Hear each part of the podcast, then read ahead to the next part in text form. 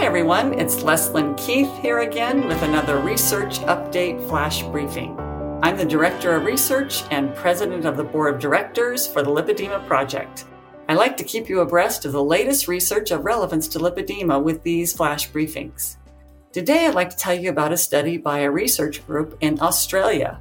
The paper is called Key Signaling Networks Are Dysregulated in Patients with Adipose Tissue Disorder, Lipedema.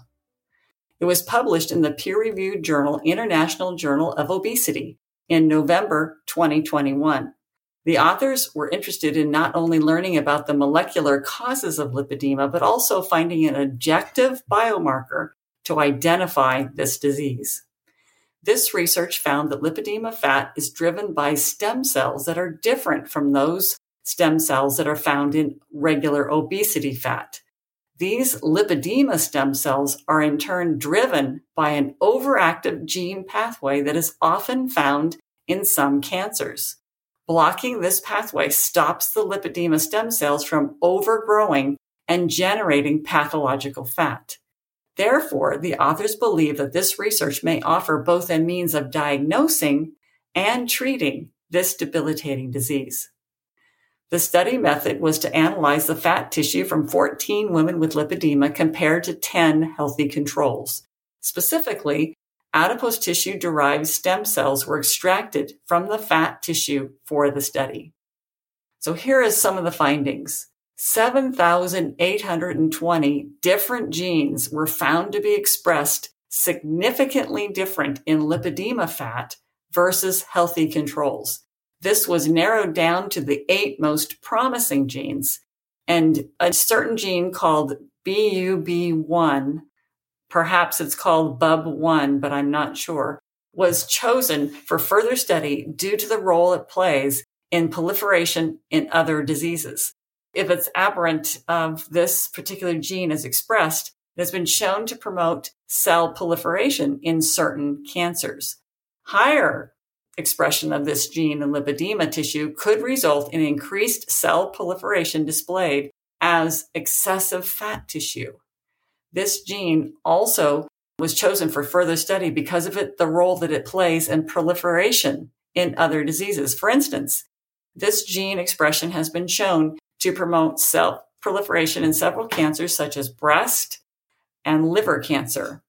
Also, its expression in lipedema tissue and adipose derived stem cells in lipedema could disrupt key checks and balances and result in the increased cell proliferation and all that fat expansion that we see in lipedema. Here's some other findings that they had in this incredible study. Lipedema adipose tissue shows distinct differences in the gene signatures and the density of adipose tissue derived stem cells compared to normal fat. And adipose tissue derived stem cells and fat cells in lipedema tissue are functionally distinct from those found in simple obesity fat. Analysis showed altered lipid composition in lipedema fat cells. And then here's a quote.